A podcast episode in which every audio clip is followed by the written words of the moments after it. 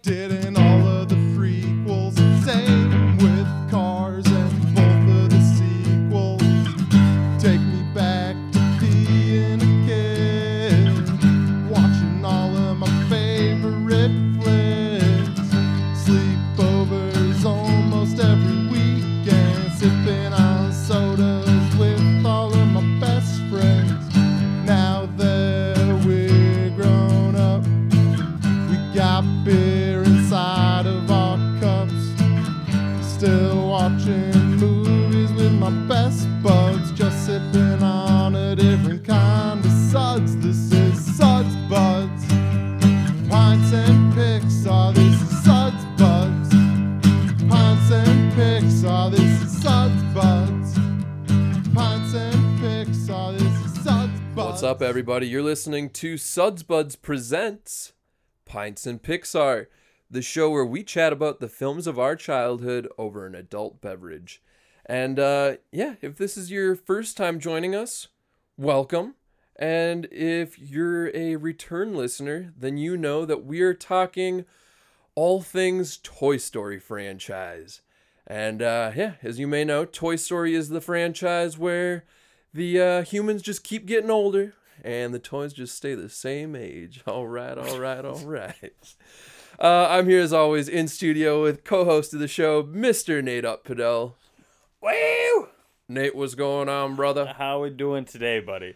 Oh man, chilling, just feeling very Toy Story-y. I don't know. It's been we've packed a lot of Toy Story talk and watch into our afternoon today. So yes, that it's weird. Like, doesn't really matter how many times I've seen this movie. Like I'd be curious how many times in a row I'd have to watch it, where I'd be like, okay, I don't want to watch this. But, like, I still find myself, like, we'll be talking about something, and then it'll be on TV, and I'll just slowly trail off and just watch the movie again. Like, it's got that draw. Don't you love movies like that where, like, you saw them when you were super young or, like, you've seen them a million times, but it's, like, each time you watch it, you just pick up on something new? Yeah. Like, that's definitely the Big Lebowski for me is the movie when I think of with that. There's just so much going on where it's, like, probably seen that movie, you know, somewhere between 30 and 50 times. And no matter how many times I watch it, there's always a line of dialogue that I didn't know was there or I forgot about. It's great. I think the last fun fact about that one I learned was that Flea is in it, the bass player from the Chili Peppers. He's one of the guys that the nihilist. Yes. Yeah, he's one of the nihilists. The guy running with the scissors in the dream. Yep. Yeah. Pretty great. Well, don't they get in a fight with him? Is it at the bowling alley? No, that they break into his apartment. They're the ones that put the ferret in the bathtub. Oh yeah, you're right. Yeah. Man, love that movie. Great flick. But, we are not talking Big Lebowski tonight, unfortunately. But what we are talking is a wonderful Pixar movie over a wonderful beer, as we do. So, what are we drinking? Speaking of beer, first one we got up, and we're not actually sure if we ever did this one on our normal podcast, but we drank it several times before recording. It is the Wabasha Brewing Red Desert IPA. Little red IPA action, which is not an overly common style. Like I said, we've had this beer a fair share of times in the studio. We just never talked about it. I love this beer. I think we've had this as our like pre-show beer many times, but I was going through my notes and I didn't see it in our rankings. So I think this is a new one for the Suds Buds 5-star scale. Yeah, I'm again, much like the Toy Story thing, just kind of excited to drink it. Doesn't matter how many times I've had it. Well, without further ado, let's crack open the conversation, Nate. All right. Nice little pop there. Yeah, why don't you let them know why we got this beer on today? Yeah, so, I shouldn't say we try. This is our second episode, and we didn't do a very good job of pairing our beer with the first episode. It was a pretty lazy pairing, so we thought we'd come back nice and strong for episode 2. No sophomore slumps here for the Suds Buds. Mm-hmm. And we ended up deciding to do all Western-themed beers. So all the beers we're sampling and reviewing today either have some sort of Wild West imagery on the can, or they have some sort of Western country wordplay. A real Woody's roundup of beer selections today. Real Woody's roundup. I figured it only fits since there is a 1950s Wild West TV vibe to Toy Story 2 that we'll get into in a little bit here. No spoilers. Yeah. Well, before we dive into Pixar, how about we do a little cheers here? That seems really far away. I'm not going to do that. I got short arms. Leave me alone. It's a socially distanced cheers. Okay. You've got Rex arms. Mm. He is my spirit animal. Actually, I feel more like a Slinky. You know.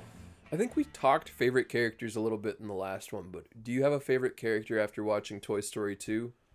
I hate to be that guy, but I'm still a Buzz number one. Buzz number one? Yeah, Buzz number one. Second is definitely not Woody. I'd probably go Slinky probably Slinky, and then I'd go Rex. Sure. Yeah. I really like Slinky, Potato Head, and Ham. I think those would be probably my three favorite ones. I think there's like a snarkiness that they all have to them, but they're all very funny in their own right. Yeah. Maybe not Slinky as much. He's more, I feel like, kind of one of the moral compasses. Yeah, kind of either that or like a hype man, I guess. Yeah. Like Slinky's always like, he's just down to help. Yeah. You know, he's just a helpful dog. Ham's, I would say Potato Head of those three is like more the ringleader. Like he's got that weird, he instigates a lot of shit. Yes. Yeah. Yes. He's the head of the angry mob. Truth. Yeah. Very, yes. Quick to turn. Yeah. Yeah. I'm interested to see who our favorite characters are once we're all said and done with the Toy Story films. We're halfway through the franchise now. You know, by the time we wrap up doing this podcast, this whole series, there's a good chance Toy Story 5 could be in theaters. Who knows? We'll see. That'd be weird. It would be weird, but you never know. Mm-hmm. In the meantime, we're just focusing on this one. So, what do you say we get into a few little plot notes here? Yeah. So, this film's kind of... I think we talked about it off air. It's a movie that very much feels like a sequel, and it kind of constantly wants to remind us that it's a sequel. It, from the very beginning, it's, you know, callbacks to the first film. You know, you maybe don't need to have seen the first film to understand this because it's it's a children's movie. Yeah, they're not diving too deep into lore. Right. But... yeah. In that first scene, though, like you have the family dog, which is introduced at the end of Toy Story 1. You're skipping over that whole intro scene with Buzz, the video game? Come on. I guess that's true. That's a standalone piece. You have you have Buzz trying to conquer the evil Emperor Zurg throughout this kind of intergalactic obstacle course and fighting robots and such. Feels like an action movie. Yeah, they did a really good job with that scene. I will say, the video game consoles in Toy Story, in that universe, seem to be far ahead of where we were at video game wise. Yeah, and like an older console too, because I think that movie came out in like 99, and they're playing on what looks to be a Super Nintendo with like Xbox One graphics. It's like, yo, something ain't right here. Exactly, it is literally just a movie that they're playing. Yeah, so little continuity issue, not a big fan. Yeah. And, you know, we'll mention it now, but dive into it deeper later. Right from that very first scene, we're getting big time, like, 80s action movie vibes.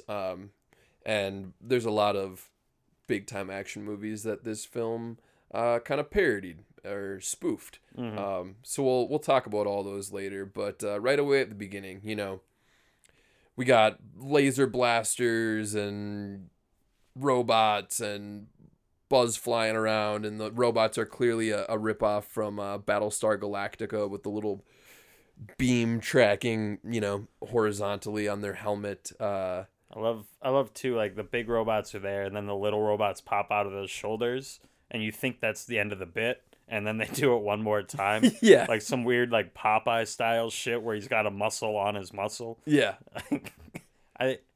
It's just a really dumb joke. And I love when a bit goes like one step too far. Like it is good. Pretty great. But then we kind of get a very big change in pace when they take us out of the video game. I guess you could kind of call what we just talked about like the cold open for Toy Story 2. But yeah, when we're brought into the world, Rex is playing the game and there's a yard sale going on. And Woody ends up basically trying to save Squeaky, who is a penguin toy. It's actually Wheezy. Excuse me. Wheezy is a penguin toy with a broken squeaker who has been accumulating dust on the toy shelf in Andy's room. The broken toy shelf. Mm. And what a depressing thing to have in a room. Yeah, like, man. He's a kid who loves toys, and his mom's just storing all of the toys that are accidentally broken up on this shelf. Still in his room, too. Yep. Like, and he knows where they are. Yeah. Like, just keeps them up there. It's fine. And man, that shelf was dusty. Like those toys hadn't been touched in a long time. So yeah, Squeaky, he gets hauled out for the yard sale. Andy's mom comes in and, they do a sweep of the room and basically get rid of anything that's busted. And, Woody ends up deciding to go out and try to save, Wheezy from the boxes in the yard sale, and that's kind of where I guess you'd say the adventure sort of begins and takes off. Then Al, that's where like we meet the main protagonist, Al. Yep. He finds Woody like sitting on a table, and he decides that, or he knew. He needs to Woody doll to finish off his collection.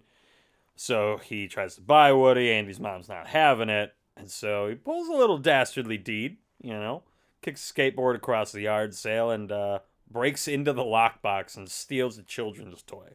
Very dirty move. That's where Al becomes a nemesis. Like, I mean, we kind of talked about it a little bit off air, but like if Al's just this guy who's got this toy store and he's a big-time collector, and he wants this toy at this rummage sale, and the owner doesn't know the value of it, and he can get that toy for like $1. That doesn't make him a bad guy. No. But, pulling a quick one and breaking into the lockbox, that's where Al kind of made his, I feel like that's where we see the first of his tragic flaws come to light, so... I guess maybe too, before we go any further, it's worth mentioning that while all this is going on, you might be thinking like, well, where's Andy at? He's gone at Cowboy Camp. And part of the reason why I guess it doesn't have too much to do with it, but like in one of the early scenes, Woody ends up getting his arm ripped when Andy's playing with him. So it kind of makes a little more sense why he'd be out in that rummage sale, even though it was inadvertently. He's kind of a broken toy at this point, and he's kind of trying to deal with that feeling. At one point he even has a dream of, what it would be like from a toy's perspective being cast aside and thrown into the trash, the bin of, broken pieces, broken toy arms, Quite literally all these toys, that's the theme of the movie. The toys are grappling with, basically, how would you even phrase it? Grappling with becoming obsolete. Yeah. Yeah, they're grappling with growing older, aging. Not necessarily mortality, but just aging. Yeah, and in some ways I think they do almost kind of touch on that mortality aspect, but...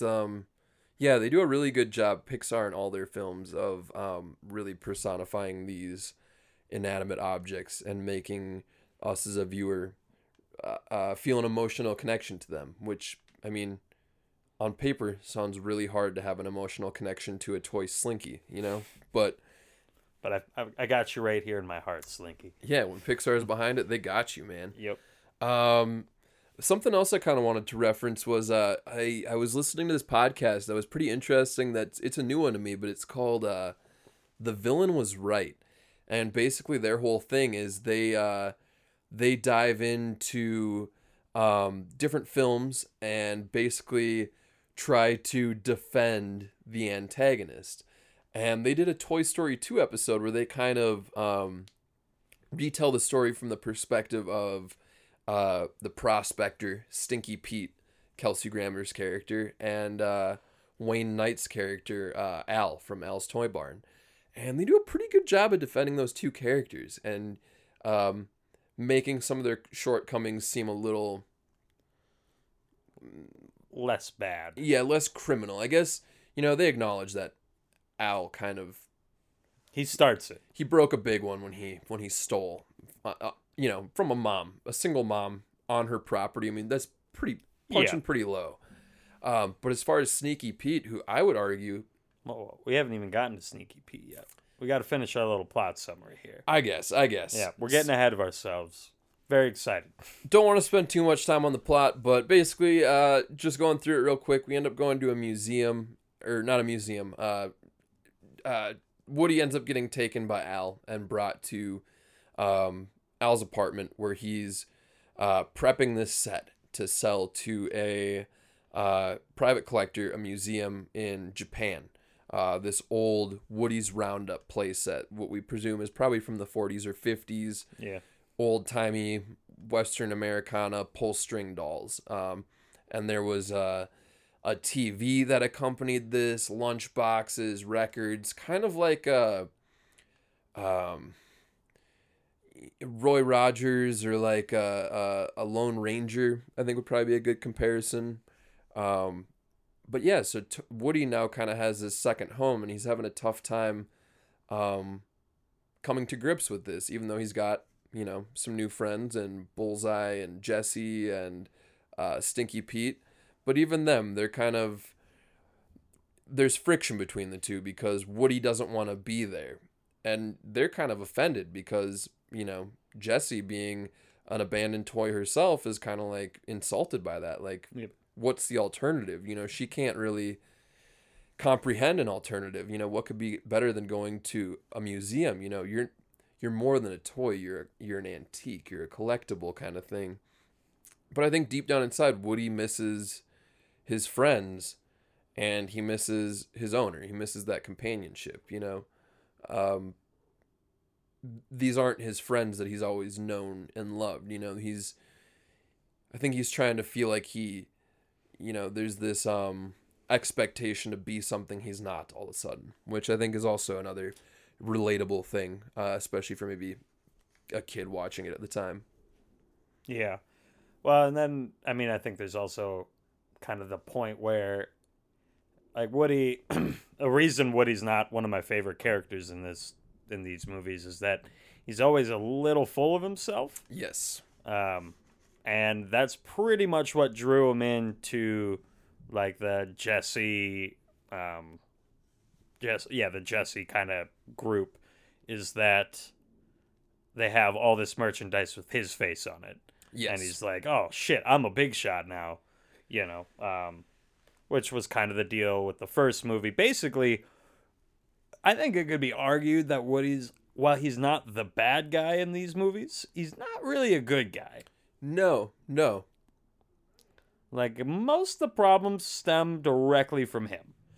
Yeah, and I don't know if it's by choice thing or not, but I mean, Woody's really kind of like, he's kind of like the jock in the story. He's kind of like that high school quarterback where it's like, he's really the king of two different worlds. He's the king of Andy's world, mm-hmm. and he's the king of this Woody's Roundup world, you know, Al's world in this movie. So it's I don't think that's necessarily good for anyone to be this person who's, you know, this grandiose you know, king of two things and is being quite literally fought over. Yeah, I think it does something to a person's psyche, and apparently a toy's too, as we found out. Exactly. So yeah, it's I don't think this movie's as dark as the first one, but I do think that, you know, a lot of those scenes with Jesse and Woody and the Prospector, they're pretty dark, man. Mm-hmm. Some pretty heavy stuff. And while this is all going on, we've also got kind of a B story and a C story. I would say the A story is, you know, Woody's story. And then the B story is Al. You know, Al trying to get this toy fixed in time and sent out to Japan. He's kind of the first time other than Sid that we're seeing a Pixar story unfold through a human's eyes. And then the C story is you have kind of the rescue team, where there's kind of this road movie going on where all the toys are kind of traveling. And I think that's where, actually, I don't even want to say I think, that's where the majority of the comedic moments come from in this movie is the toys traveling. Yeah, there's that scene where they walk all the way to the toy barn, and they've got to cross a busy street. So they all wear in the middle of the day. So they all find some traffic cones, and they're crossing the street, and they're just like dropping at random points, which is causing all of these traffic accidents. Like, there's no way somebody didn't die in one of these traffic accidents. Yeah, when it's all said and done, like a giant cement pipe rolls off of a semi just down a street, just like, and then we just cut, you know, it's still rolling. It's still going. Exactly. It's going to crush something. It ain't stopping. Yeah. Yep. So that was a fun bit. But yeah, then they get up to Al's apartment, kind of have a back and forth with Woody. Woody says he's not going, has a change of heart. Mm-hmm. Again, Woody's, like I said, the more I talk about it, especially the faster bullet points, Woody doesn't sound like the best guy. No. He has a change of heart, decides he wants to go with his friends. That's where Stinky Pete kind of comes out as the bad guy. Yep. One of those fun M. Night Shyamalan twists that Disney's known for, you know?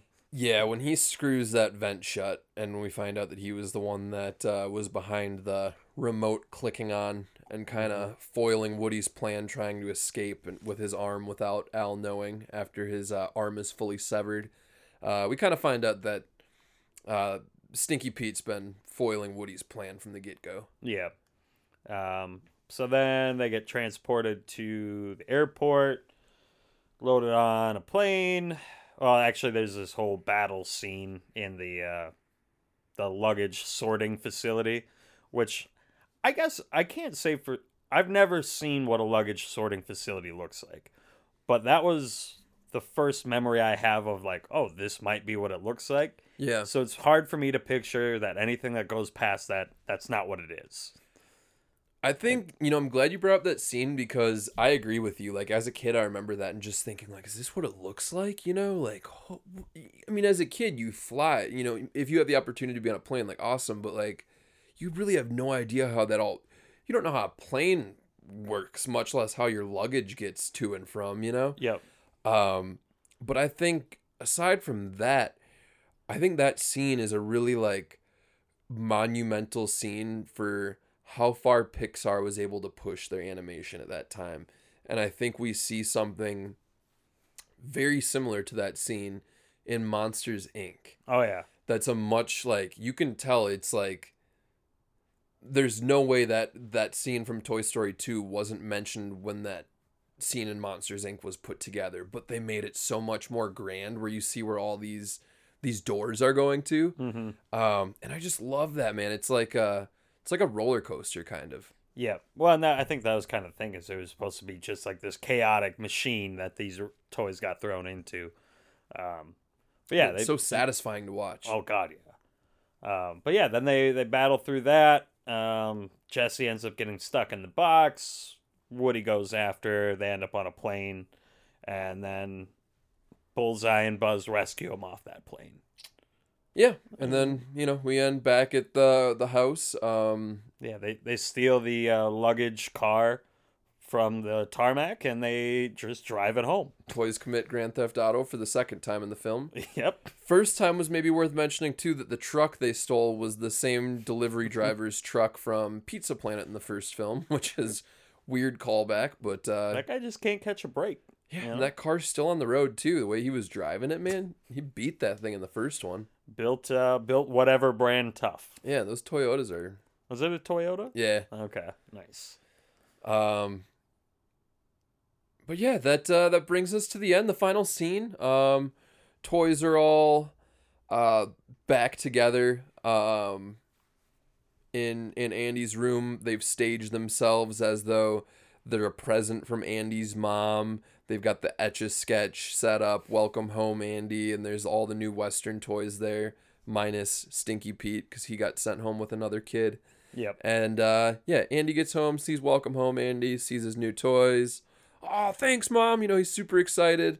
And, I think he fixes Woody, too, right? Yeah, fixes up the arm. Yeah, stitches Woody back together, and, doesn't look as pretty as when Woody gets fixed by the cleaner earlier in the film, but it's kind of that thing where it doesn't really matter after all, you know? Exactly. Like, and that's kind of what they established, is that, like, everybody's getting older, but, like, they're there for Andy.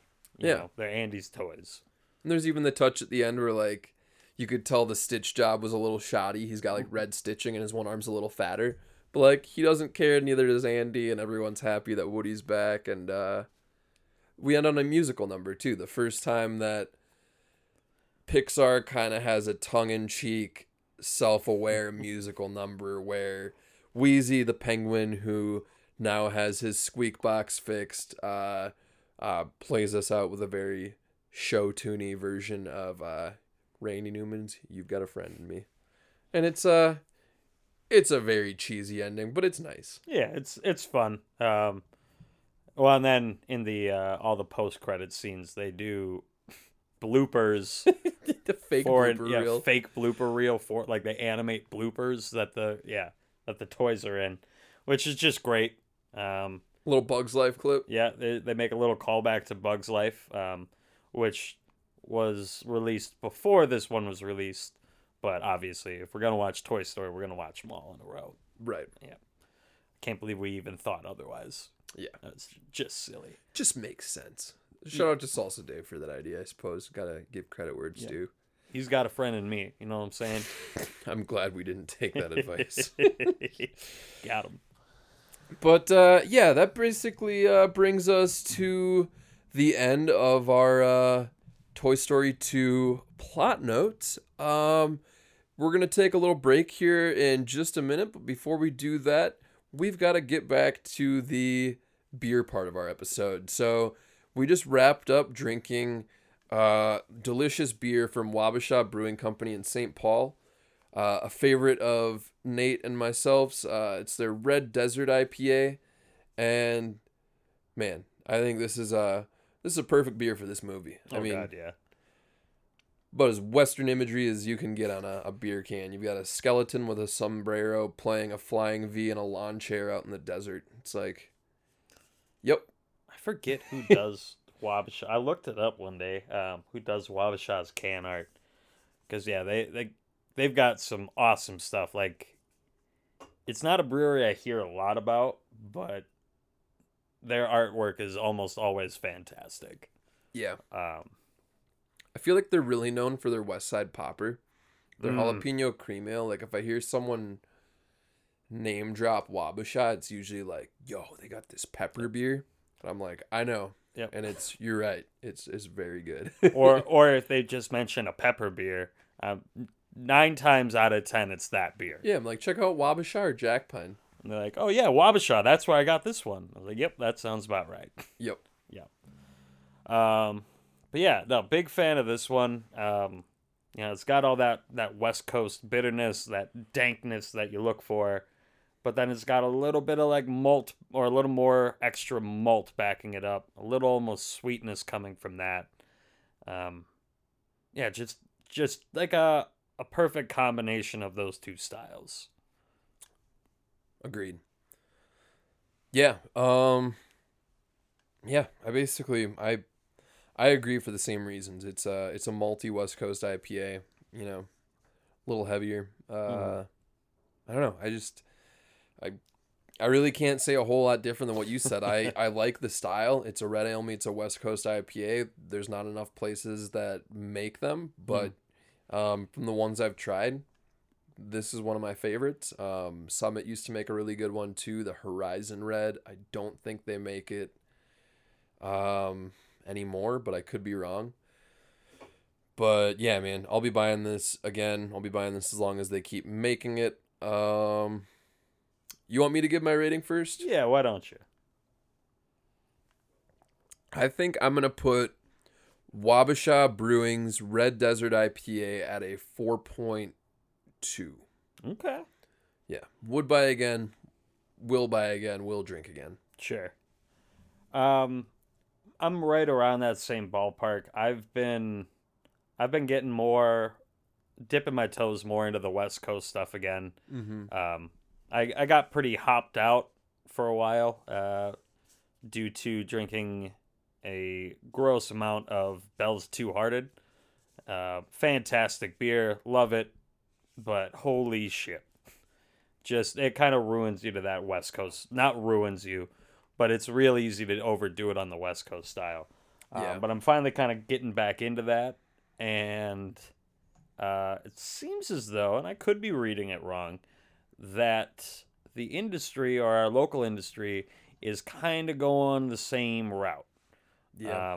They kind of, I'm not calling it for sure, but my prediction is that we're kind of seeing an end to the hazies for a little bit, or we're going to lighten up on the hazies a little bit and maybe get back to West Coast a little more. Maybe some lighter styles, some crispier styles, something with a little, carbonation left in it, which I'm all on board for that. I wouldn't be mad about that. Would not be mad. Who was it? Arbiter and Bad Habits. They just released a fantastic one that I can't remember the name of. Shit, what was it? Something Hoop. That cold hop? Yeah, or the cold IPA? Yeah, which apparently is a buzzword for a lot of people. Cold IPA is supposedly a new style of beer. However, fundamentally, I guess, it is not different at all from an IPL, which I didn't know that. But, I mean, it's literally a West Coast IPA that you cold lager, or that you lager. So it is the same thing. But I would welcome anybody to refute that, because I don't know enough about it and I haven't looked into it. But apparently those are the exact same thing. Cold IPA is just kind of a new term. Interesting. I'm curious if they do it the same way as like a traditional, the traditional lagering process where it takes, several weeks, it's time consuming, or if they're doing it kind of that more popular modern way that it seems like people have been doing locally here, where they use that Kvike yeast, where they, you can turn out a lager in just like a few weeks basically. It's kind of this fast-acting yeast. I think it originally came from maybe Norway or something like that. And it's kind of this thing where it's like some people are adamantly for it. Some people are, opposed to it. And purists. Then there's kind of this middle ground where it's like, yeah, you can do it, but it's not really a lager at that point. It's like a style, Yeah. We got some elitists out there, I don't know. I guess I would be interested to do like a side by side, and see what the main characteristic differences are between those two. But all I know is this Arbiter beer was fantastic. Oh, so good, crisp, light, but still plenty of West Coast flavor, and coming in at like 8.5%, which, oof. But real good. Yeah. So, yeah, again, if the industry decides they want to go that way, I'm all on board that train. Hell yeah, dude. Hell yeah. Well, what do you got for this one? This one, I'm going probably a little higher. I'm going to go like a 4.3 on this one. Nice. Strong score. Again, as I went on my little rant, I guess the main takeaway is getting back into West Coast. And this beer just hits that spot. I've always loved like an amber or a little more full body, like brown ale, cream ale, something. And this one's just that perfect blend of both. And I just want to throw this out there too. This beer, not this brewery, but this beer has its own slogan that I just want to share with you. Red Desert IPA's slogan is, in a sea of IPAs, come to the desert. And I just kind of love that. So on that note, we're going to take a quick little break, but we will be right back with some Toy Story 2 fun facts for you. All right, stay tuned. Hey, these guys are professionals. They're the best. What's up, everybody? Thanks for sticking with us. We're back talking all things Toy Story 2. And before we get to our next segment, my favorite segment, the fun facts. The boy loves his fun facts. I love my fun facts. Who doesn't? But before we get to that, we have another adult beverage to crack open. Because that's kind of a part of this show, too. So this next one that we got here is from a brewery that we don't talk about a lot. But actually, our current boss used to work there. It's Urban Growler Brewing Company out of St. Paul, Minnesota. Basically, about as close as you can get to Minneapolis on the St. Paul side. Pretty far over on that west side. But yeah, they're a pretty solid brewery over there by Bang Brewing Company. They both kind of share the little same parking lot. But we are drinking their Cowbell Cream Ale. And this is a new one to me. And also worth noting, it is Minnesota's first women-owned brewery. So, well, that's very exciting. Very cool. Yeah, I haven't made it over to Urban Growler. They're always, I mean, I always hear about them. I've heard they've got very good food, which I always love when they do that. I don't know how that works with their distribution. Like, I don't know which liquor law they file under. Because, yeah, this is what the three different liquor laws for breweries, or three different liquor licenses you can have. Yeah. And one of the main ones for like a brew pub, like Herkimer was, R.I.P. Herkimer, was you can have a full bar and you can brew your own beer and you can serve food, but you can't distribute.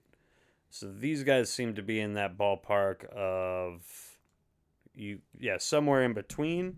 Unless they have both businesses like running separately, but technically separate, but for all intents and purposes. It almost kind of seems like a non-franchised Granite City. Right? It's okay. Like, I don't think you can get a shot of whiskey at Granite City.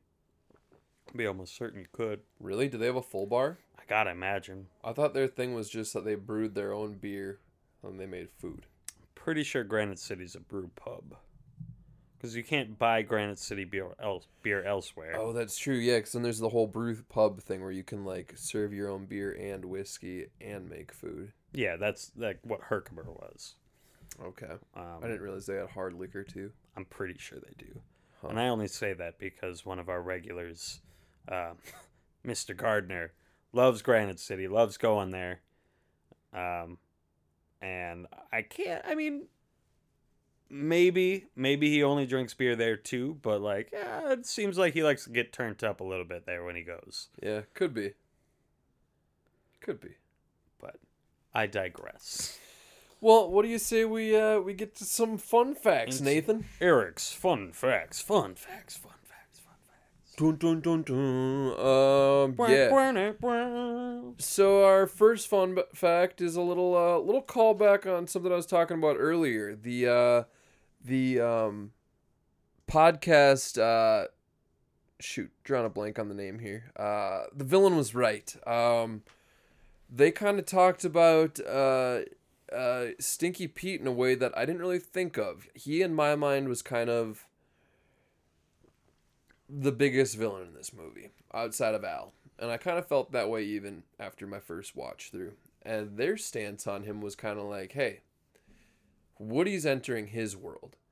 He's kind of the, unofficial protector of Jessie. And he knows her story. Woody doesn't know her story. And he's trying to, come with me, join my gang.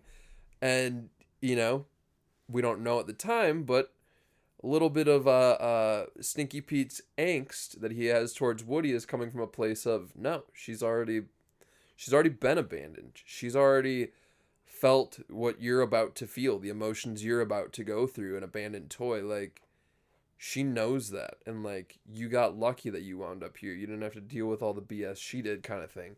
And after seeing that, I was kind of like, damn, they're right. But he still sucks. Yeah, no, he's, like, you can give him some benefits of the doubt, but, like, he also reveals his very specific laid out grievances with children in general and wanting to be mint condition. Like, that was kind of his thing that I think people didn't pick up. He wanted to be left in his box. True. Yeah. Very true. So our next fun fact also comes from another podcast that talked about the Toy Story franchise, Unspooled, where they go through AFI's top 100 films, hosted by comedian Paul Scheer and LA Weekly head film critic Amy Nicholson.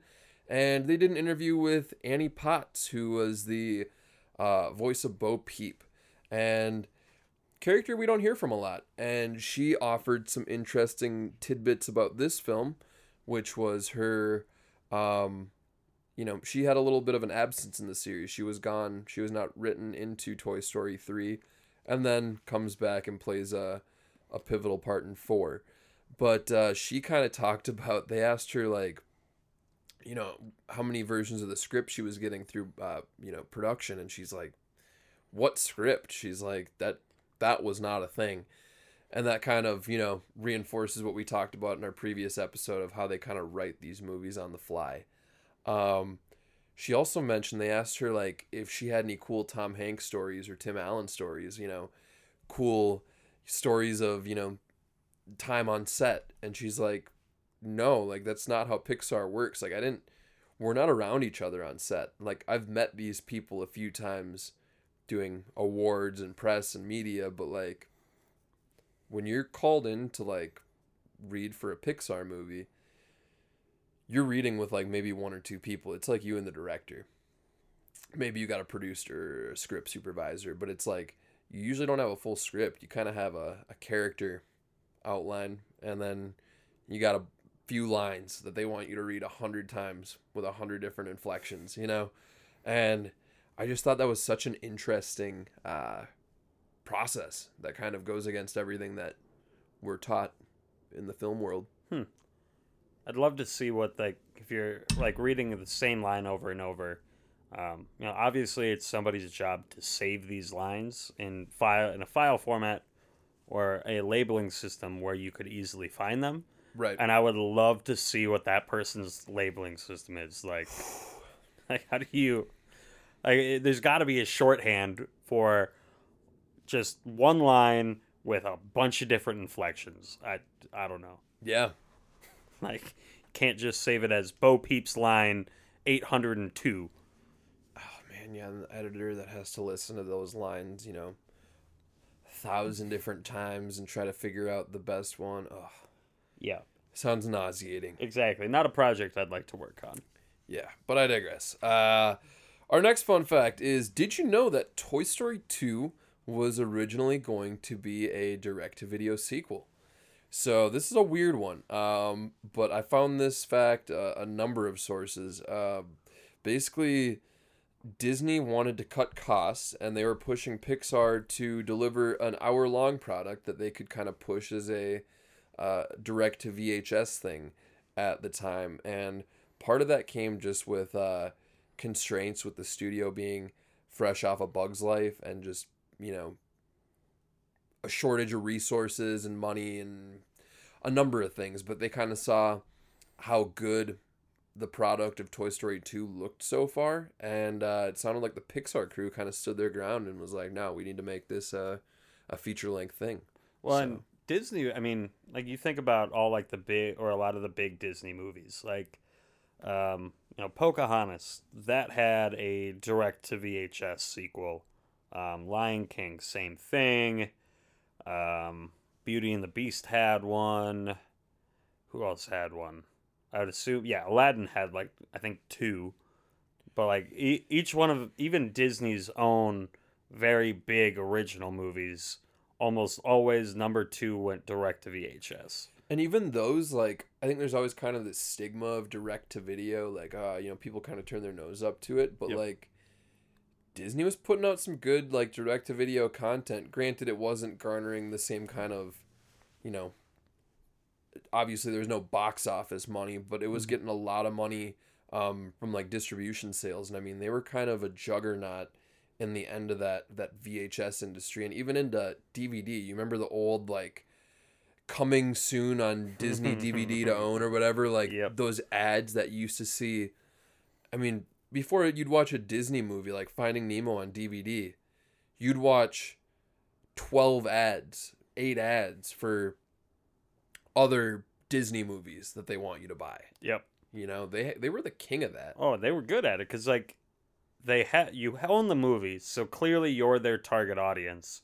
So they're just gonna pump you full of the ads they want, that they know you'd probably respond to. Yep. Yeah. But yeah, it is weird though, because yeah, I almost always just it was direct to movie or direct to VHS or direct to TV. Like, who cares? But yeah, man, I don't know. And I will say most of the Disney directed to VHS movies, like the sequels, were not very good. Yeah, and I guess it's worth noting too for fans of the character Jessie, she was not going to be in the direct to video release. The whole kind of that whole character and their side story was kind of totally written out of it. I don't know what the full draft for the direct video version was, but I know it was a 60-minute version of a very stripped down Toy Story 2. I guess you could potentially cut out most of like the, basically you can be like, oh, Woody's Roundup. I'm sure all those other side characters get cut. Yeah, that would make sense. Yeah. But I'm glad it turned out the way it did, and I think it's fair to say that Toy Story 3 may have not happened had Toy Story 2 been a direct-to-video, you know. Mm-hmm. Our next fact is the scene where we've got Ham frantically clicking through the channels, trying to catch the Al's Toy Barn ad. The other shows that you're actually seeing him click through are a number of Pixar shorts. So, kind of a fun little fact. I was going to say, if they got to show a whole bunch of little videos right in a row, they already got them. Yeah, I think Tin Toy's on there, and so is, oh man, I'm drawing a blank on the name. It's, I think it's Knick Knack, the Tin Toy, or not the Snow Globe one. Oh, sure. Snowman. I think it's Knick Knack. I know those are both in that little sequence, but yeah, Pixar, they're plugging their own material. Masters. Very self-serving. Love it. This is also kind of a fun fact that calls back to one of ours from last week. So the scene where Woody is seeing all the Woody's Roundup memorabilia, that whole setup, the show, all that for the first time, that was all a genuine reaction by Tom Hanks. Again, it goes back to him really being a big ad-libber and you know, having a good enough rapport with the producers to kind of have the freedom to do that. Basically, they gave him a number of items to simulate the items that we saw on screen, and that scene was just kind of him in the booth interacting with, you know, what it would be like if he saw his likeness on a record, his likeness on a lunchbox, his likeness on a, you know, he plays with that little 6-shooter thing or whatever, you know. How's Bullseye Fetch It? Oh, yeah, the snake in my boot. The snake in my boot. Yeah, so I thought that was kind of cool. Man, it's just... I'm hard-pressed to find, like, anything on Tom Hanks that makes me dislike the guy. He's... like, I'm knocking on wood, but I really... it feels as though, like, it's impossible. It really does. Like, every time I see Tom Hanks in the news, it's like, oh, here's another good thing that he did. Cool. Thanks, Tom. One of the best. Yep. Yeah. If you got any Tom Hanks dirt, email us at sudsbudspod@gmail.com. We'd hate to know. Or email us at tomhanksdirt@sudsbuds.com@gmail.com. /TMZ. Exactly. It is a very real email. Please send all of your things to it. All right. Well, moving along. This might be the craziest fact of them all. We'll see. The entire film was almost lost. Like, deleted. Like, this almost didn't happen. Like, operator error. So basically the story goes, an animator accidentally put an erasing code in a place where they shouldn't have, and the film was almost deleted. Actually, for a period of time, it was deleting itself, or parts of it. I guess co-founder of Pixar, Edwin Catmull, once explained, quote, "First Woody's hat disappeared, then his boots, then he disappeared entirely. Whole sequences, poof, they were deleted from the drive. Rebuilding the film would have taken 30 people a solid year had they lost the whole thing." So that's incredible. But fortunately, they had someone come through. This fella that was the supervising tech director, their name was Galen Sussman. They've been working from home due to having a baby, and they'd constantly been bringing copies of the updated film home to work on it. So had it not been for one superhero of a overachieving supervising tech director, they would have lost it, because they also said that they didn't have any other backups at Pixar. I guess the system was apparently down throughout most of the late 90s. And, you know, it's not the kind of shit that even someone from their place, you don't just buy another one like that. I mean, when you're dealing with one-of-a-kind Steve Jobs tech, it's like, you fix it. You don't really just build another one mid-production. That's not a feasible thing. And yeah, they made it work somehow, and it sounds like this whole project was more or less saved by one person, which is insane.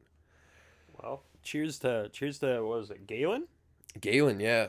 I think that's the pronunciation, but well, cheers to her and her baby, because without those two, we'd probably not have that. I don't like. You ever have a project that you like lose halfway through and you're just like, that's it, dude? Done. Yeah, yep. I was totally just about to say, like, I can relate to that so hard. Like, where you're just editing something and you lose like a whole track of in camera audio, or you lose like, you know, something just unlinks, and you think that you just set yourself back like hours upon hours, days of work. Yep. Yeah, it's. There's certain points in the process where like you lose like you end up falling back like an hour or 2 hours, and you almost become completely unmotivated to work on it for days. Yeah, because you're like, oh my god, I have to do this shit again. It's no different than like getting really far into a video game back in the day. Yep. And dying and wishing you'd saved and you didn't, and then you're just like, you don't even like slam your controller or anything. You just. You get up, you shut it off, you put it in a drawer, and you close the drawer, and you just don't play that game. Sometimes for like 20 years. Yep. It's just the worst feeling. Man, I'm trying to picture that from an animation standpoint, where you're completely rendering a one-of-a-kind figure, and you're having it do all these, you know, thousands of motions and movements, and all of a sudden things just start disappearing. Yep. Can you imagine how panic-inducing that would be? Like, the first time you'd be like, wait a second, isn't there supposed to be something here? And they're just gone, and then you close the file, you reopen the file, and it's still gone. Yeah. I would like to know, though, what, so it said Woody's boots disappeared. Did they render Woody's feet? Like, are they, like, is Woody just going, you know, Jimmy Buffett, feet in the sand? Yeah, I'm curious from an animation standpoint, but I would imagine that the feet would be one of the more important things to render. Maybe one of the first things you'd want to render, because that's everything else attached that's kind of going to track with that. Yeah, you can anchor it right there. Yeah. I'm sure like none of the lighting effects were on anything, but... Yeah. Yeah, that'd be fun. I know nothing about that world, but just reading that, I was like, it gave me chills. I was like, I felt somebody I didn't know... Somebody who I probably mispronounced their name wrong, Galen. And I'm like, man, I feel for you so much. Like, you're a hero. But, yeah, it was saved and all was good. But this next fact ties right into computers. The character Wheezy, who I've been constantly calling Squeaky throughout this. That character was likely a reference to the Linux mascot. So Wheezy is a penguin The Linux mascot at the time, and I think still to this day, is a penguin, but was very prominently featured at that time and was also kind of the go-to operating system for animators, digital animators. So a lot of people speculate that that was kind of a an inside thing, and also the fact that one of the writers, animators, later on a co-director of, I think, Cars, maybe, was the voice of... Wheezy. I think that probably pushes it that it was probably an inside nerd or joke. Like they had to get some character, and like they knew it was going to be a one-off character anyway, so they didn't really care, or no one high up enough really gave a shit what it was. So they what about a penguin? Got to click on this penguin every day. How big of a nerd do you have to be as an adult to be putting Linux jokes into children's films? But I love it. Yep. I love it. Like, I'd be interested to see how much stuff they plug that they don't own. Yeah. You know what I mean? Because, like with all the Pixar shorts, like plugging that, all the different Spielberg references throughout the entire damn movie. Ooh, we'll get into a bunch of those in just a second. But, like Pixar or Spielberg is, a big part of Pixar. So, like, that all makes sense. Yeah. Yeah, it does. Yeah. So the next one here, there's a line that is given by probably one of my favorite characters in the movie. It's tour guide Barbie, and she's driving the crew, sans Woody, and real Buzz might not be with them at the time either. They might have fake Buzz. Yeah, they got fake Buzz. But they're driving through the aisles of the toy store, and she's kind of giving them a lowdown on everything. And she has a line of dialogue where she goes, in 1995, short-sighted retailers did not order enough dolls to meet demand when talking about the Buzz Lightyear figures. And that was actually an inside joke. When Toy Story 2 was coming out and they were doing all the press for that and the big commercial rollout happened, they really upped the ante with, I think, Mattel, who had the licensing to the majority of those toys. Because when the first movie came out, they did not anticipate all these original characters being such a hit. And not just that, but it like caused a resurgence in a sale of toys that had, previously been on the decline, almost obsolete. Like we talked about Etch-A-Sketch in the previous episode. He's got a big part in this one too. I love when they bring Etch-A-Sketch on screen, because it's just like some goofy shit that the toys are up to. It's a character that you can do so much with. Like it's like a ball of, or like a ball of clay, basically. It's like Play-Doh. You know what I mean? Like, you can just make her say anything without saying anything. Exactly. So little inside dialogue thing there, kind of mirrored real life. Our next fact here is kind of a sad one. Tim Allen and Tom Hanks actually both cried the first time they heard Jesse's scene together, where we have the Sarah McLachlan original song. That montage even hit those guys in the heart. They were watching their own movie, and they were I'm just picturing Tim Allen and Tom Hanks just in like a viewing suite, just crying in each other's arms. It's a great mental image. It's a great mental image. Just a bunch of sweethearts. Had to include that one. Yeah. Had to include it. I brought it up while we were watching it. But, like, curious how many kids, like, saw that movie and they just went home and, like, played with their toys. Like, as a kid, you, like, see that kind of stuff. You're like, oh, my God, what if that's real? And then you, like, feel bad for your toys that are sitting in your room. I popped so hard when you said that. We were watching it just before we sat down to record today, and you were just, like, there was just a moment where, like, after that scene, it was during it, like Sarah McLachlan's playing, you're like, I wonder how many kids played with their toys after watching this. And I'm like, man, this is one of those reasons I wish we were on a watch along right now. But nonetheless, probably a lot. I probably did. Like, oh shit, my toys feel neglected as hell right now. Yeah, man, I gotta go home. He-Man hasn't been to Castle Grayskull in like 2 years. Shit. Mom, load up the Capri Suns. It's going to be a long day. Skeletor's getting his arse kicked. Put a pot of Kool-Aid on. It's going to be a long night. So I like Randy Newman. I know you sort of have feelings about Randy Newman. Feelings. But international viewers actually got a little more Randy Newman than the U.S. viewers. So there's a scene where Buzz gives a speech in front of an American flag, and it's a pretty hefty, like, American, like, propaganda, like, come together, like... We're going to get this done. Yeah, yep. Unite for the greater good.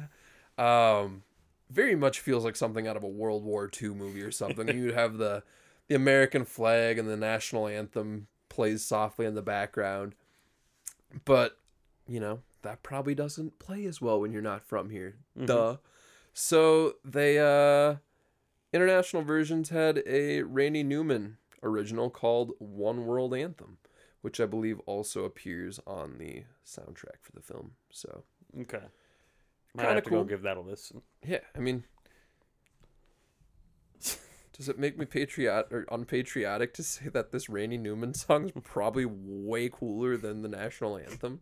Was it the national anthem playing, or was it? I feel like it was. I don't know. Maybe it was. I don't know what it would have been, but I think I'm almost positive it is. That could be. I think it's like the last few notes, like bum bum bum bum. I think that's like what we're getting. I could be, maybe not. Well, and it plays perfectly into, because then like that scene cuts to the apartment where they're watching like 50s TV, and like he's watching reruns of or falling asleep, or Al is falling asleep to like early 50s TV because it's, you know, it's all black and white, and it's like. And this concludes our daily broadcast. And then it switches to static, where TV wasn't just on all the time. There wasn't always something happening.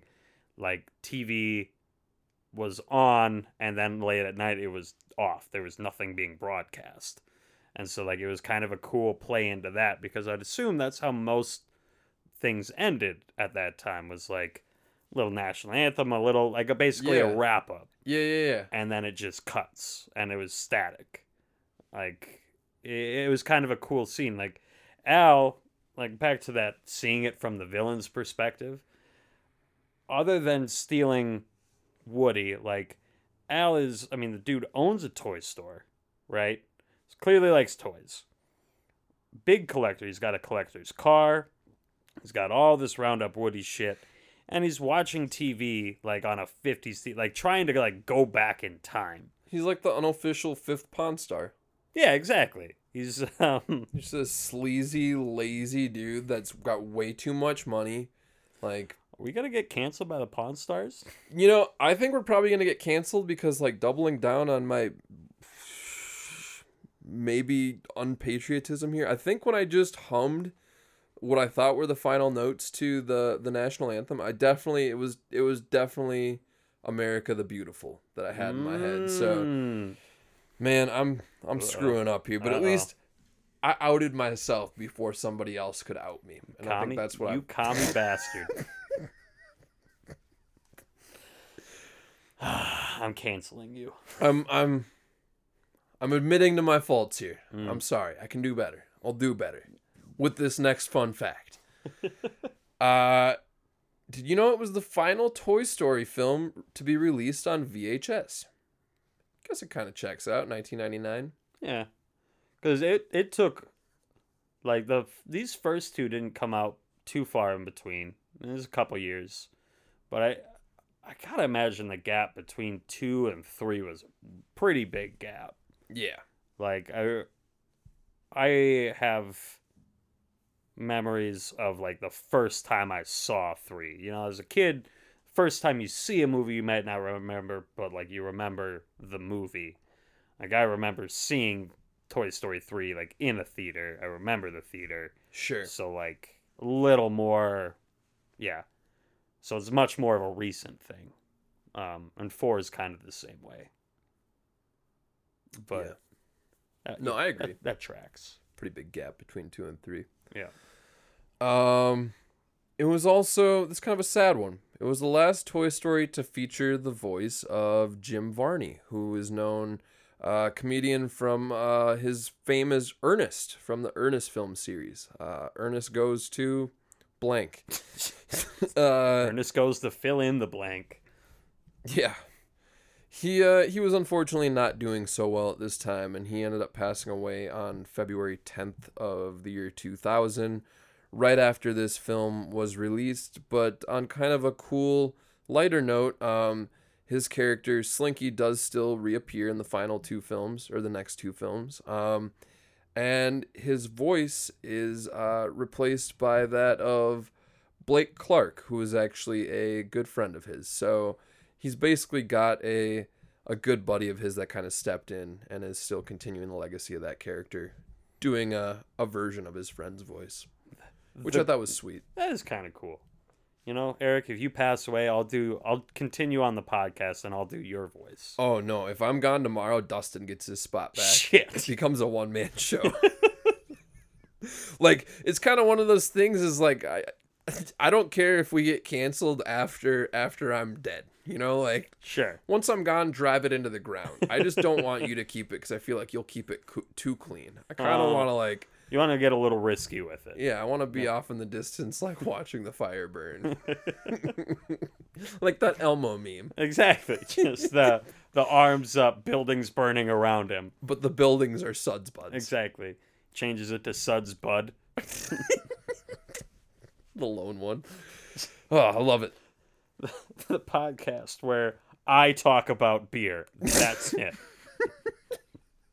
He probably wouldn't even talk about beer. He'd probably just shill lifting regiments. Ah, that's classic him.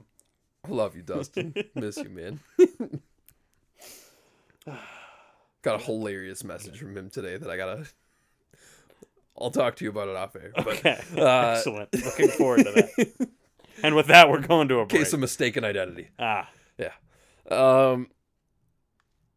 So our next fact here, in the Korean dub of the film, the toy museum is actually located in Seoul, South Korea, rather than Japan. And the reason for this little tweak in the writing was because of they were trying to avoid reference to Japan in the South Korean release at the time due to some cultural conflict going on between the South Koreans and the Japanese. So, yeah, little tweak there in writing. Huh. Yeah. It's like a thing no one else had probably considered, but they're like, what if we didn't, though? Yeah, it's weird when you think about, like, how big of a monster, like, I mean a monster in size.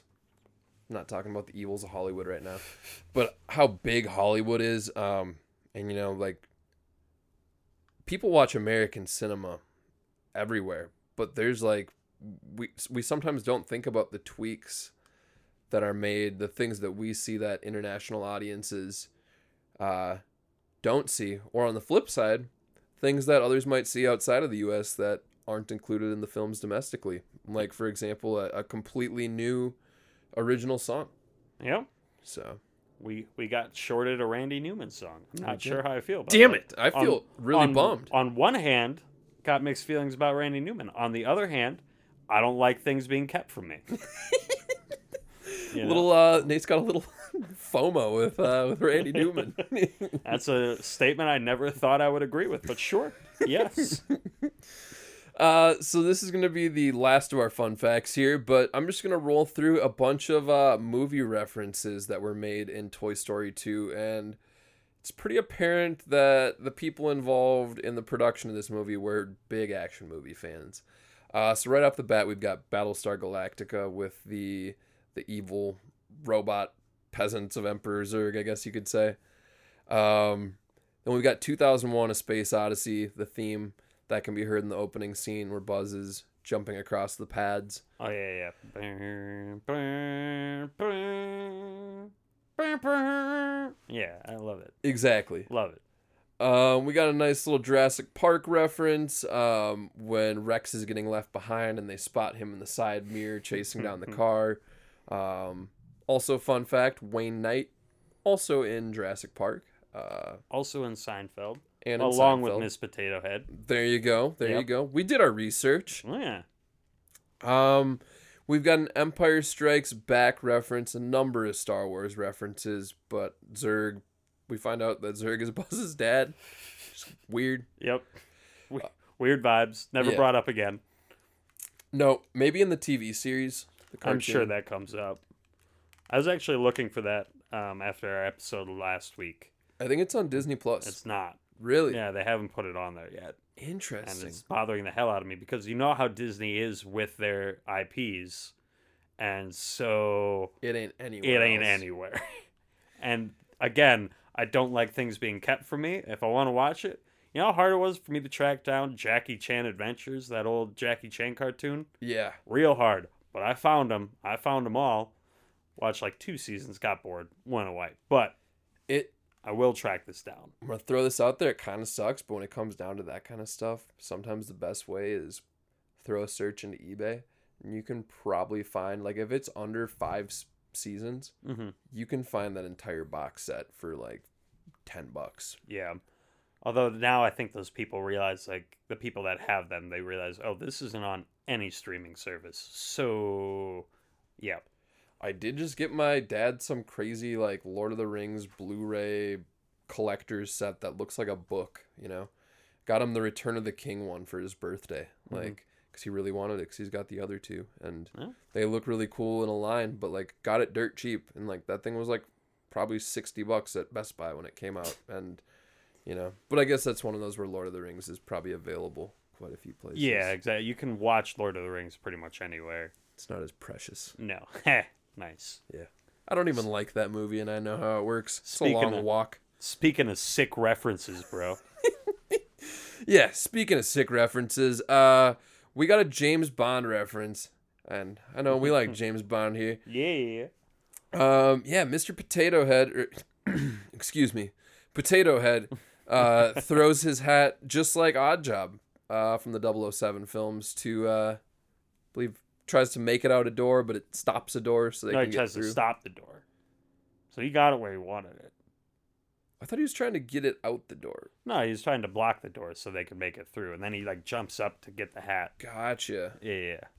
Because who were they chasing at that time? Was it the luggage case? No, they were trying to get out of the toy store. You're right. I think. That's what it was. Yeah. You're right. No, they were getting out of the front door of Al's apartment. Yeah. Because like they made it all the way down through the elevator. So those big heavy double doors. Yeah. Yep. Thanks, Nate. Yeah, happy to help. And our final kind of like Hollywood action movie reference in here was a Raiders of the Lost Ark reference. This one probably a little looser, but the scene where Woody's trying to get his arm back from Al. That was very similar to the scene where Indy's trying to get the idol without triggering the darts in that film. Yeah. And this one, yeah, there's a bunch of cheese puffs on the ground. Woody's trying to not step on them. Yeah. Yeah. That scene, I think, also is another one where they were really pushing the animation capabilities of the time. As well as one more that I actually forgot to mention. This is actually the official last fun fact. Okay. But the scene with the cleaner, which we haven't mentioned yet, that we both love, where he comes in. Love that scene. So great. that character's name is Jerry. I think he's credited as the cleaner in this film, but he is actually in the short. I think it's called Jerry's Game, but it's one where he's basically playing himself in chess. It's a Pixar short, one of the old ones that they used to show before the films, and I think that one actually was before Bug's Life. I think you're right. Came out on that DVD with it maybe later. Mm-hmm. But Jerry, the chess player, is actually the guy that stitches Woody up in this movie. And there's even a reference to the old short when he pulls out his kit. And he's got some chess pieces in one of the drawers. So I love that scene. The music, Yeah, well, just like all the like when you're seeing miniatures of like things, you know what they are. And he's got like the... Like almost like a dentist chair, like pulled up. He flips a little headrest for Woody to sit on. He's got the air compressor on the side. Yeah. Yeah. I mean, as the one with the best haircut in the studio, I appreciate a good barber's chair. And Ooh. Seeing like a 3-inch barber's chair with a little toy action figure in it, it's adorable. Not as adorable as a giant barber's chair with the me in it. With an Eric in it. Yeah, Eric got a haircut today and yesterday. He looks as though he's got the personality of Dolph Lundgren in Rocky Four. Is it 3 or 4? Be 4, Nate. Okay, well, Rocky Four. Like the big Russian guy that Rocky's got to fight that looks like he has next to no personality. That's Eric's haircut to me. He's got like the Pidgeotto sides, you know, where it's like shaved on the side and it's very streamlined, feathery on top. I feel not only lighter but faster. Very aerodynamic. Well, at least you feel that way. Got him. There's so many things I want to say, but we're keeping it clean here. Or trying to. Yeah. Before we go to our beer reviews and take a little break, I just want to thank our sources, or more or less, cite our sources. I don't have to thank you. Most of our info that we gave you just now comes from Screen Rant, Pixar Fandom Wiki, Mental Floss, The Villain Was Right podcast, and Unspooled. So...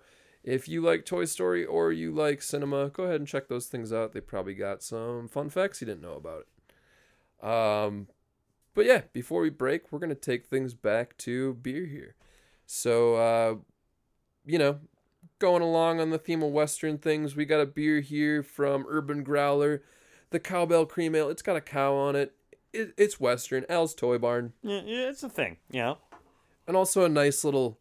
middle refresher beer. It's a little lighter. Yes. Do you need a little... I'll take a little top off, a little refresher myself here. But no, I like this cream ale. Yeah, it's just a cream ale. Like they did a good job at really honing in that style. What I do love about cream ales is that it's pretty straightforward on like customizing, or not customizing, but like making variants of it. Do a lot of stuff with it. Yeah. And this one is definitely leaves itself open to that. Like it's an excellent base.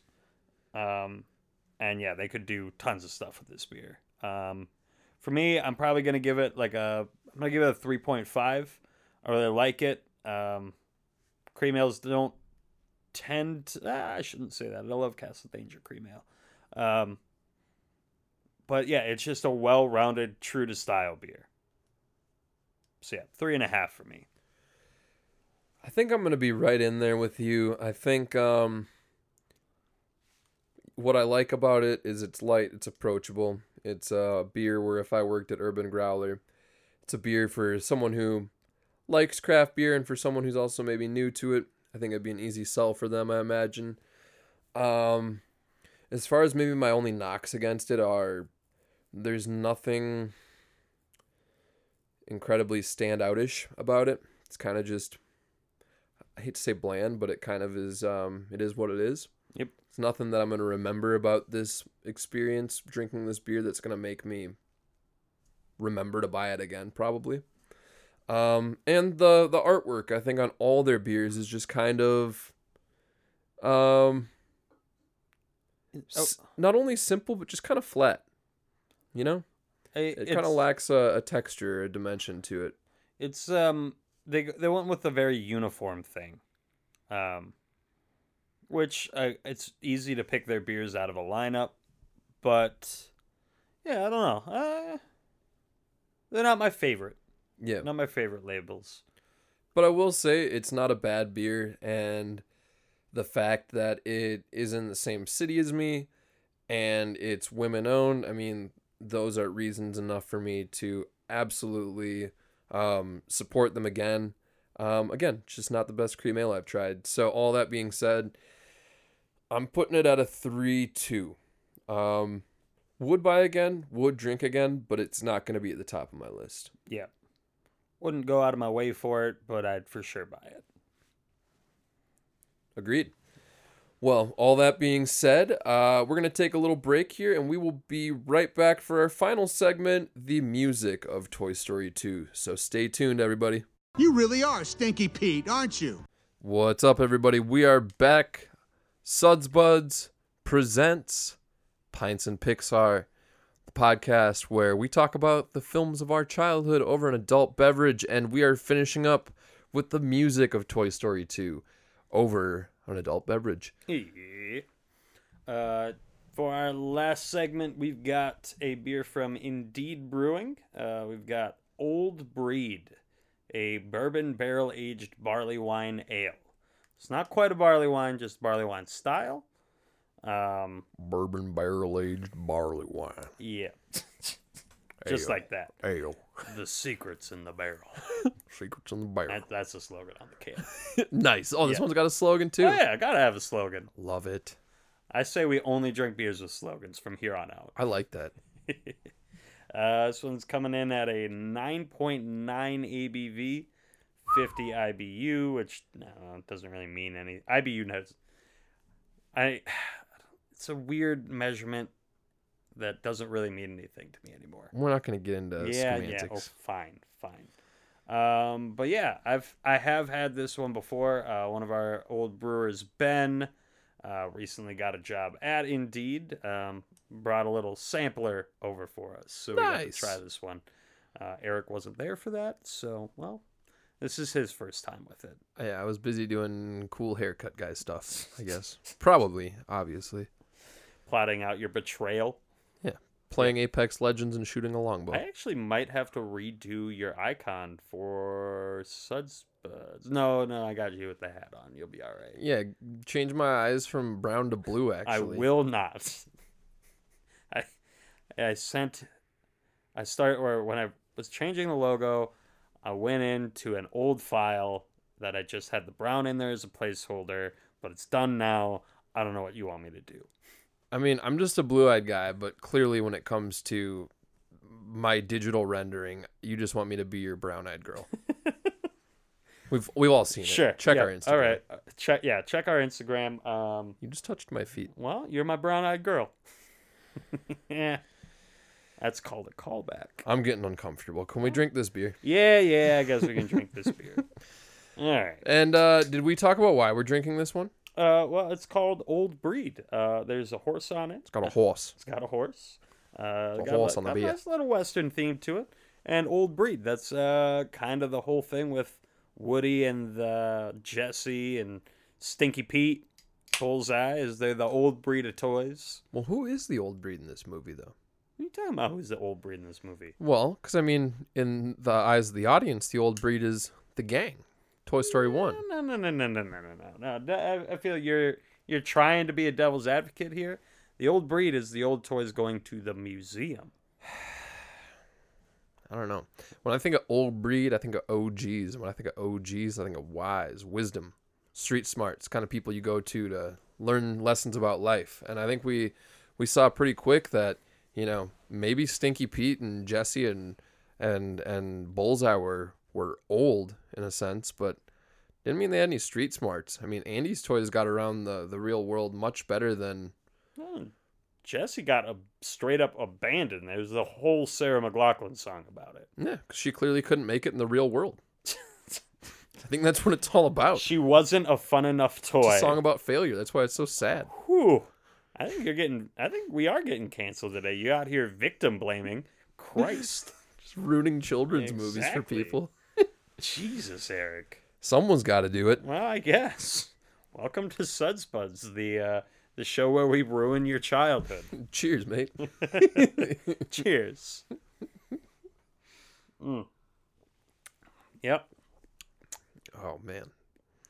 What I like about this one is that it's got all that flavor of barley wine, but without that heaviness, that almost syrupiness that a lot of barley wines tend to have. Yeah, Toy Story 3 had way too much barley wine for me.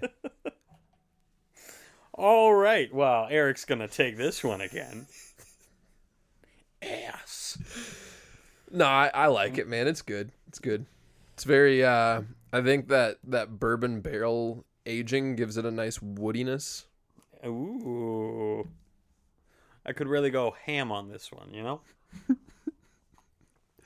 Kind of catching a buzz. Yeah. Oof, I'm going to try to get all these out before you can even get one in. Have a few too many and you're going to be to infinity and beyond or Mr. Potato Head. Damn it. Okay. All right. At first it was bad. You tied in. That was good. Getting if this was vodka, we'd be a couple of potato heads. There it is. This beer might get you Rex. We're good. We're good. Yeah, that's right. Slink off, pal. There it is. I said we're good. We're good. We're talking music now. So the accompanying soundtrack for Toy Story 2 contained 20 tracks, and they were all written by Randy Newman. Friggin' Randy. Just throwing that out there, reinforcing the fact that this dude is a legend. I mean, again, it's not that I hate Randy Newman. There's just something. I have unresolved feelings. I think we're just discovering that if you had a childhood in the 90s, Randy Newman's a part of it. Like, whether you like him or not, you like Randy Newman's songs. Yep, he was there. Randy Newman has had an impact on you. He's got a friend in you. Weird way to phrase that. All right. So the soundtrack, it ended up peaking at 111 on the U.S. Billboard 200. The Woody's Roundup song was performed by an old Western band, old country band, Riders in the Sky. But that song was actually written by Randy Newman as well. So yeah, there was a number of songs, or a couple songs on the soundtrack performed by other artists, but they were all written by Randall Newman. So yeah, Woody's Roundup was the first of those original tunes. The second one we hear is When She Loved Me, the sad song of the film. That's the Sarah McLachlan song. You probably know her from very sad dog ads. Yep. And that's about it. Real sad. Yeah, she's a sad Norwegian gal with a great voice. A great voice, but very sad. What do you think it's like being Sarah McLachlan, where all of your most famous stuff just makes people sad? Probably pretty sad. Probably very sad. And being from Norway, I mean, it strikes me as a very pretty place, but like... somber? Yeah, somber. You know, my dad spent a lot of time over there, you know, Sweden and Norway. And so it's pretty, but, you know, just kind of... even their cooking is kind of just bland, you know? That makes sense. I'm taking shots. I'm from America. Mate, exactly. This part will be cut out for our Norwegian dub. Yeah, our the South Korean version of Suds Buds will actually have a Randy Newman song in this segment. So yeah, Randy Newman, just a powerhouse. When She Loved Me, Sarah McLachlan, sad tune. What do you think of that song, Nate? I don't know. That whole scene. Obviously, it's supposed to make you feel, you know, sad, and I get the whole thing, and it kind of, in a 2-minute segment, explains Jessie's entire character, or all of her reservations about everything, how she got to where she was, but it's not my favorite. Maybe I just like songs that are fun. I don't know. Yeah, not my favorite song. Me either. Yeah, I don't know. I think I kind of knew going into this movie that my favorite song was still going to be Strange Things, just because I hadn't seen this movie in a while, but I remembered it pretty well. Sure. And I remember just not liking that song because it's sad, man. It's a sad song. But I think watching it back, well, it still isn't my favorite tune. I think it's a good song for its place in the film. Yeah. I think it serves a good purpose. I think it... it's the perfect song for that scene. Yeah, man. It tugs at the heartstrings. Just like that being the accompanying piece to what you're seeing on screen. It's a total package that works. So, I don't know. Kind of have a weird relationship, weird feeling with that tune, but... yeah, we'll see where it falls on our rankings, or if it even is ranked. I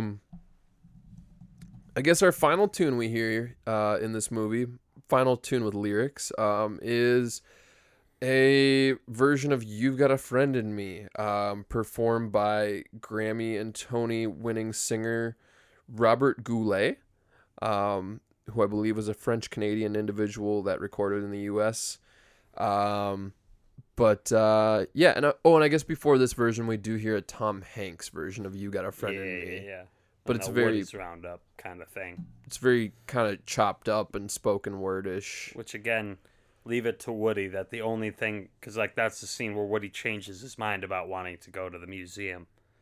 So leave it to Woody to only be convinced by his own voice that maybe he's wrong.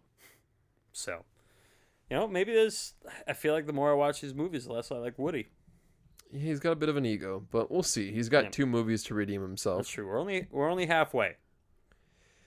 And yeah, that kind of closes out our music there. That final song by Robert Goulet, You've Got a Friend in Me, and it's actually Wheezy who sings us out there.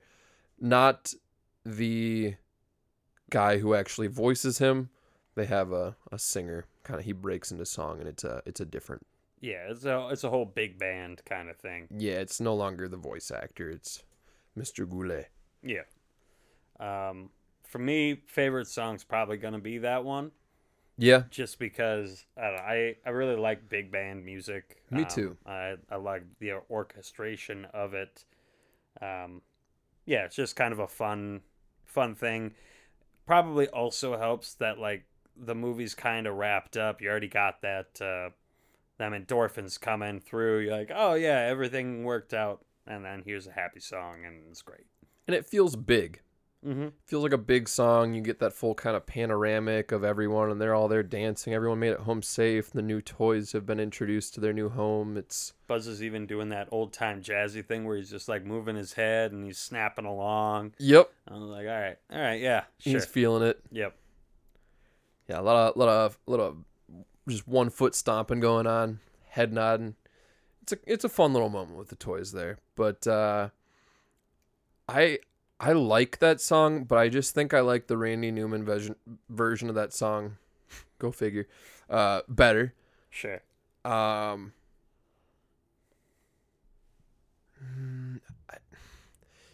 favorite song of this film is going to be Woody's Roundup, that Riders in the Sky song. I like it, man. It's something so different. It's old-timey. It's like... It's just the recording of it sounds different than everything else. It's, we're hearing it through an old TV. It's so different from all the other songs we hear, but also I feel like it's such a big part of this film. Like, that Woody's Roundup element is really, half of this movie. Yeah. I mean, that is... The kind of overarching story is Woody's Roundup. Yep. So yeah, and that's kind of the theme of that, or the theme song of that whole bit. So yeah, no, I get it. I don't know. Western. I'm not a big fan of westerns. Sure. Maybe that's why I don't like Woody. Who knows? Maybe I don't like westerns because as a kid, Woody. Who knows? Maybe that's what I'll go with. Woody ruined westerns for me. Maybe we do a podcast after this about westerns and trying to see if we can find a western that you like, or figure out what it is that you dislike about westerns. I'm just going to put myself through this torment to figure it out. Have you ever seen El Topo? No. Oh, you'll definitely like westerns after that. Okay. Yeah. Well, and I shouldn't say all westerns. Like Django Unchained. Sure. Like Hateful Eight. Sure. It's not, so I figured out it's not even the time period. It's just something about old westerns. Mandalorian? Is that a western? Would you call that a western? Mm-hmm. I don't know. Like, they're definitely in like a forest for some of that shit. Yeah, not a lot of forests out in the desert. I don't think it's all about like Clint Eastwood spaghetti westerns, those were in Italy. Ain't a whole lot west about that, but we'll touch back on this. I think you're wrong. Western has a lot to do with the character. I think. I mean, the Mandalorian, he's a bounty hunter, sure. Kind of this faceless character, man with no country, man with no family, you know, man with a kind of a fake or a mysterious identity that he goes by. And is he good? I don't know. Is he bad? I don't know. He works with good and bad people, but he's, you know, he basically is out there working for what is in his best interest. And I think that's kind of a cowboy, right? Sure. I'll give it to you. Like Woody. Woody maybe. Woody is working for his own best interest. I think we're figuring out a lot of things here, Nate. I don't like selfish people. I don't think you like cowboys. That. Let's piece this together. Okay. Actually, I will say if I walk into a bar and there's a guy with a cowboy hat on, probably not going to talk to him. Well, that's different. I don't know. Is it though? Ain't a lot of cowboys that I know hanging out in bars in the Twin Cities. That's probably a fake ass cowboy. That's probably generally saying every bar. Even in Texas, I'm trying to think of any. Like when I spent some time down in Texas, I really talked to a lot of people with cowboy hats on. Maybe you don't like cowboys. That's very possible. Don't like Woody. Don't like Westerns. Welcome to Suds Buds Presents Nate's Childhood Traumas. I think that's going to do it for our music segment. All right. Yeah, so favorite song for you? You had You Got a Friend in Me, done by Robert Goulet, written by Randy Newman, and I had Woody's Roundup, performed by Riders in the Sky, written by Randy Newman. What do you say we rate this beer and then give this film a final rating? Sure. This beer, I think everybody is, at this point, if you've listened to the podcast, you're very aware of my feelings towards barley wine. Friggin' love it.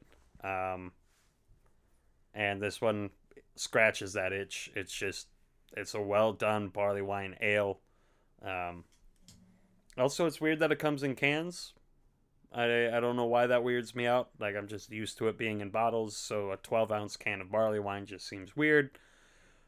But, yeah, big fan. I'd probably give this, we're going to go 4.2 on this one.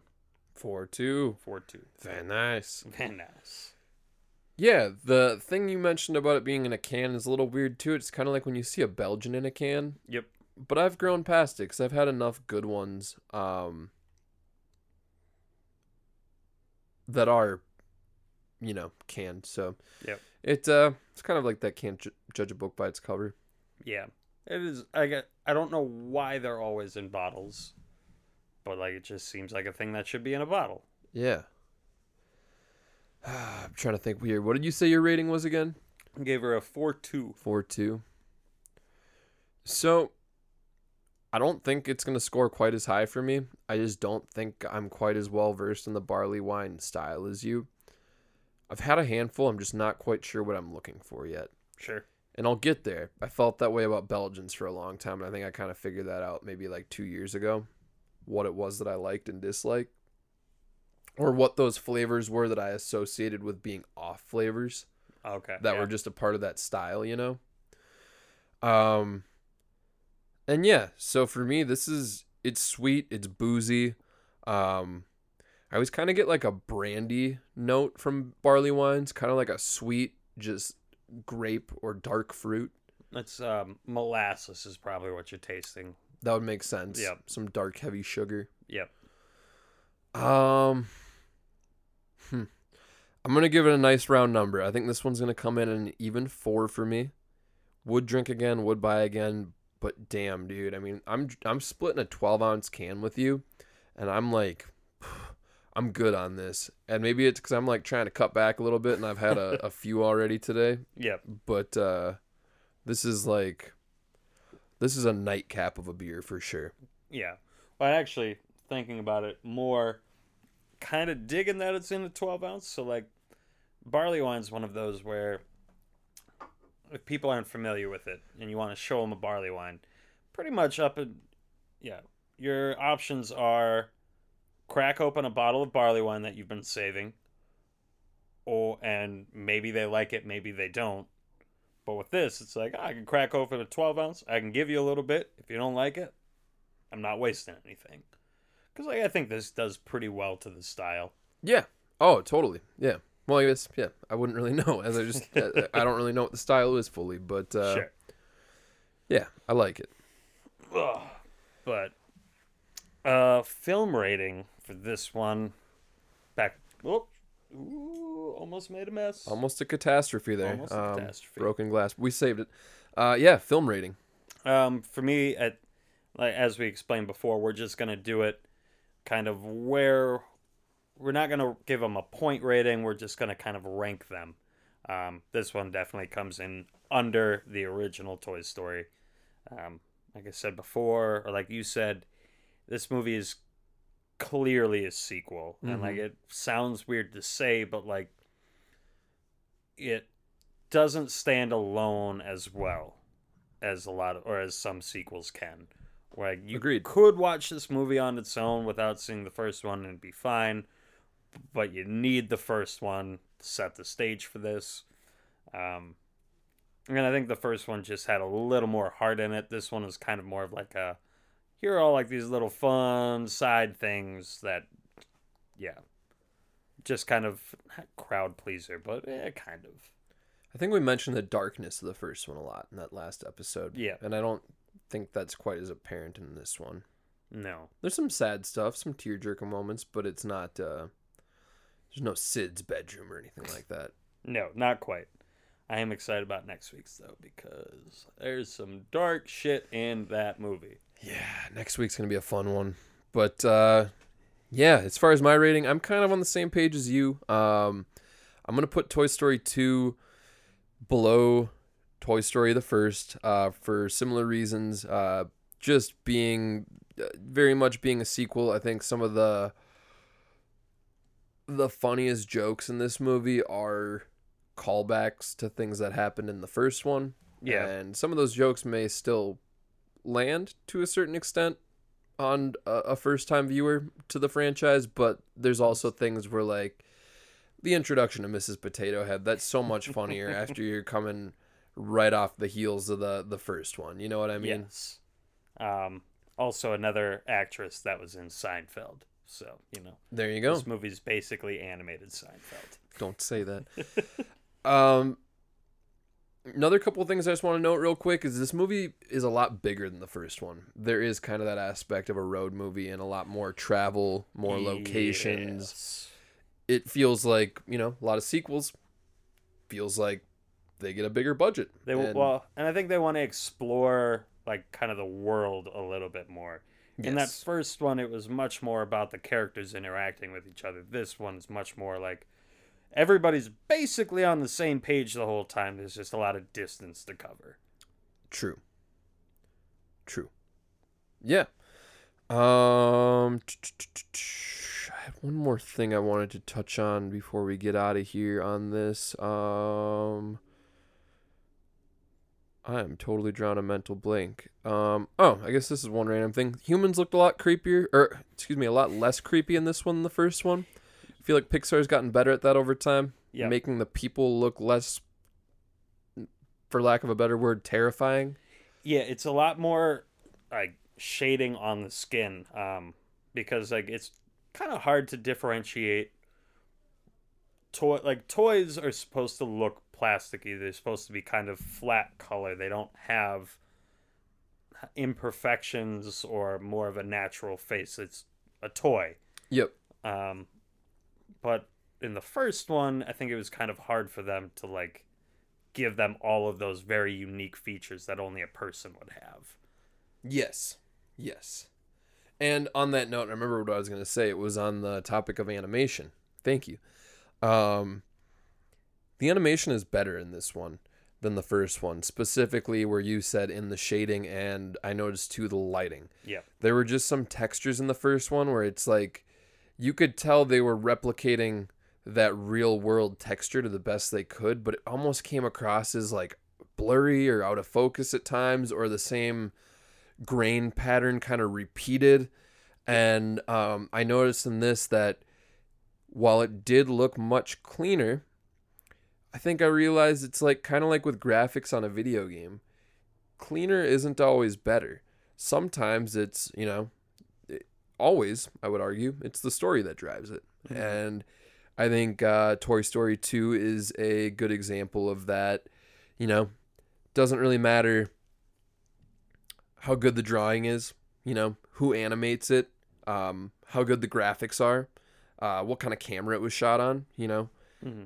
Ultimately, at the end of the day, people are going to remember it for its story and its characters. And while this film is a memorable movie, I don't think Toy Story 2 has nearly the strong, unique story that Toy Story 1 has. Yeah. And I think, like we had said before, because Toy Story 1 is more focused on the characters. Yeah. Toy Story 2 is more location. I think it's harder. Location's fun, but it's not, doesn't necessarily make as captivating. Yeah, and it feels like at times it's like they're bringing us to these locations and just for like to have a moment of each character has to kind of get their lines in, you know? Yep. Each character's got to have their jokes, you know? And I felt like there was kind of like there was a rhythm to that. Yeah, well, like good nor bad. Yeah, exactly. Or nor good or bad. Like the whole thing with like the whole or the rescue crew going out. There's Buzz, there's Rex, there's Ham, Potato Head, and Slinky. Basically the only one that needed to be there. Like, you needed Buzz, Slinky got him off the roof, and, like, one more character. Yep. Like, nobody added anything specific to that adventure. They just all were on it. Yeah, that's about right. That's about right. Yeah. Well, I enjoyed it, man. I know you did. I hope you all listening enjoyed it. I think that's all for me. Nate, did you have anything else to add? I think I'm good. All right, everybody. Well, check us out wherever you find your podcasts every Thursday morning. Follow us on Instagram for more info, our beer rankings, drops on upcoming content. That's Suds Buds Pod.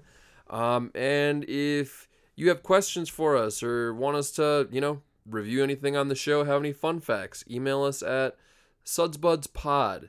That's suds with a Z, buds with a Z, pod at gmail.com. Other than that, I think we out. Or if you have any dirt on Tom Hanks. Yeah, we'll take that too. Yeah. We'll expose Tom Hanks. I say that like... I don't want to do it. I kind of bit my tongue there a little bit. I don't know. You know what? If you got dirt on Tom Hanks, keep it to yourself. We're keeping Tom Hanks clean in our eyes. I don't know, man. I don't know. Everybody... We'll find out. I'll read the dirt. Well, without further ado, friends, this is Eric. Been here with Nate. This has been Suds Buds Presents Pints and Pixar, and we're taking you out here with a little You've Got a Friend in Me sung by Mr. Robert Goulet. Cheers, everybody.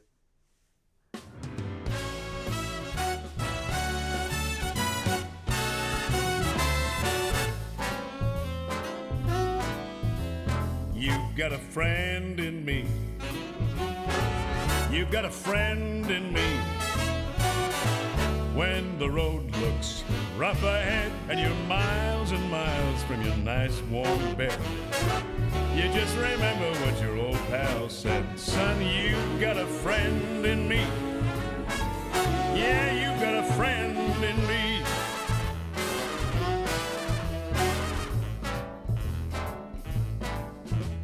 You've got a friend in me. You've got a friend in me. You got troubles, then I got them too. There isn't anything I wouldn't do for you. We stick together, we can see it through. 'Cause you've got a friend in me. Yeah, you've got a friend in me. Some other folks might be a little bit smarter than I am, bigger and stronger too, maybe, but none of them will ever love you the way I do, just me and you, babe. And as the years go by, our friendship will never die. You're gonna see it's our destiny. You got a friend in me.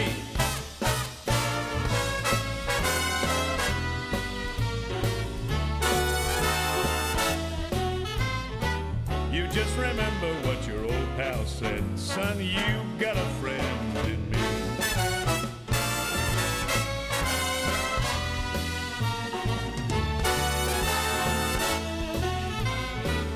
stick together, we can see it through.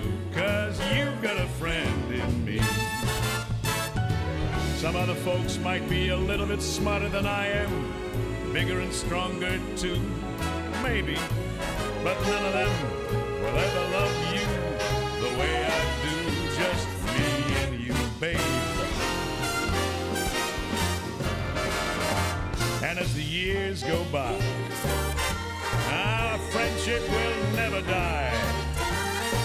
You're gonna see it's our destiny. You got a friend in me. You got a friend in me. You got a friend in me.